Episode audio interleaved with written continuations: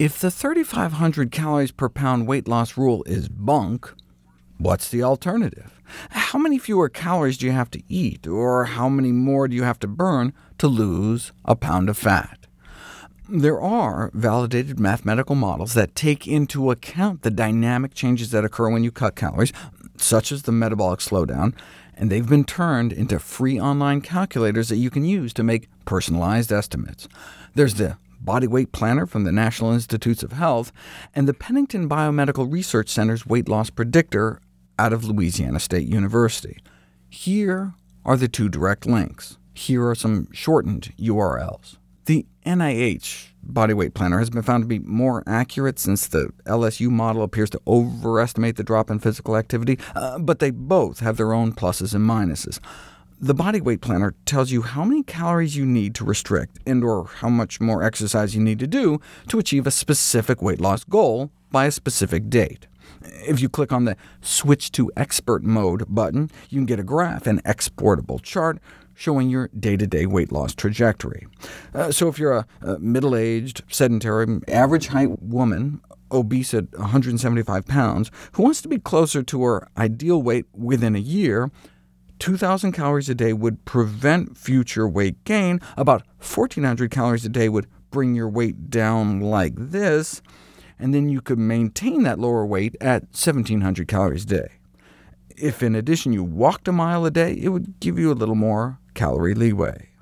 The LSU weight loss predictor, on the other hand, doesn't allow you to tweak physical activity, but the advantage is that you don't have to choose a goal or time frame. Uh, just put in different calorie changes, and it graphs out your expected course. Is there any easy rule of thumb you can use? Yes. Every permanent 10-calorie drop in daily intake will eventually lead to about 1 pound of weight loss, um, though it takes about a year to achieve half the total weight change, and about three years to completely settle into the new weight. So, cutting 500 calories a day can cause the 50-pound weight loss predicted by the 3,500-calorie rule, but that's the total weight loss at which you plateau, not an annual drop and it takes about three years to get there. A 500-calorie deficit would be expected to cause about a 25-pound weight loss the first year, and then an additional 25 over years 2 and 3. Mm, that's only if you can maintain the 500-calorie deficit, though. If you're eating the same diet that led to the original weight problem, but just in smaller servings, you should expect your appetite to rev up about 45 calories per pound lost. So if you were cutting 500 calories a day through portion control alone, before you were down even a dozen pounds, you'd feel so famished that you'd be driven to eat 500 calories more a day, and your weight loss could vanish.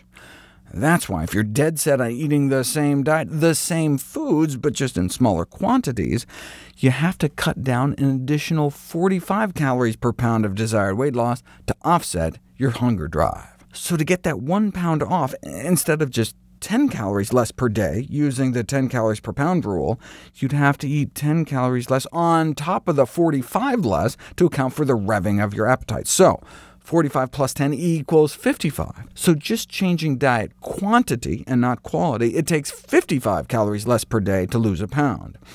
So that 500-calorie daily deficit would only net you about a 9-pound weight loss over time instead of 50.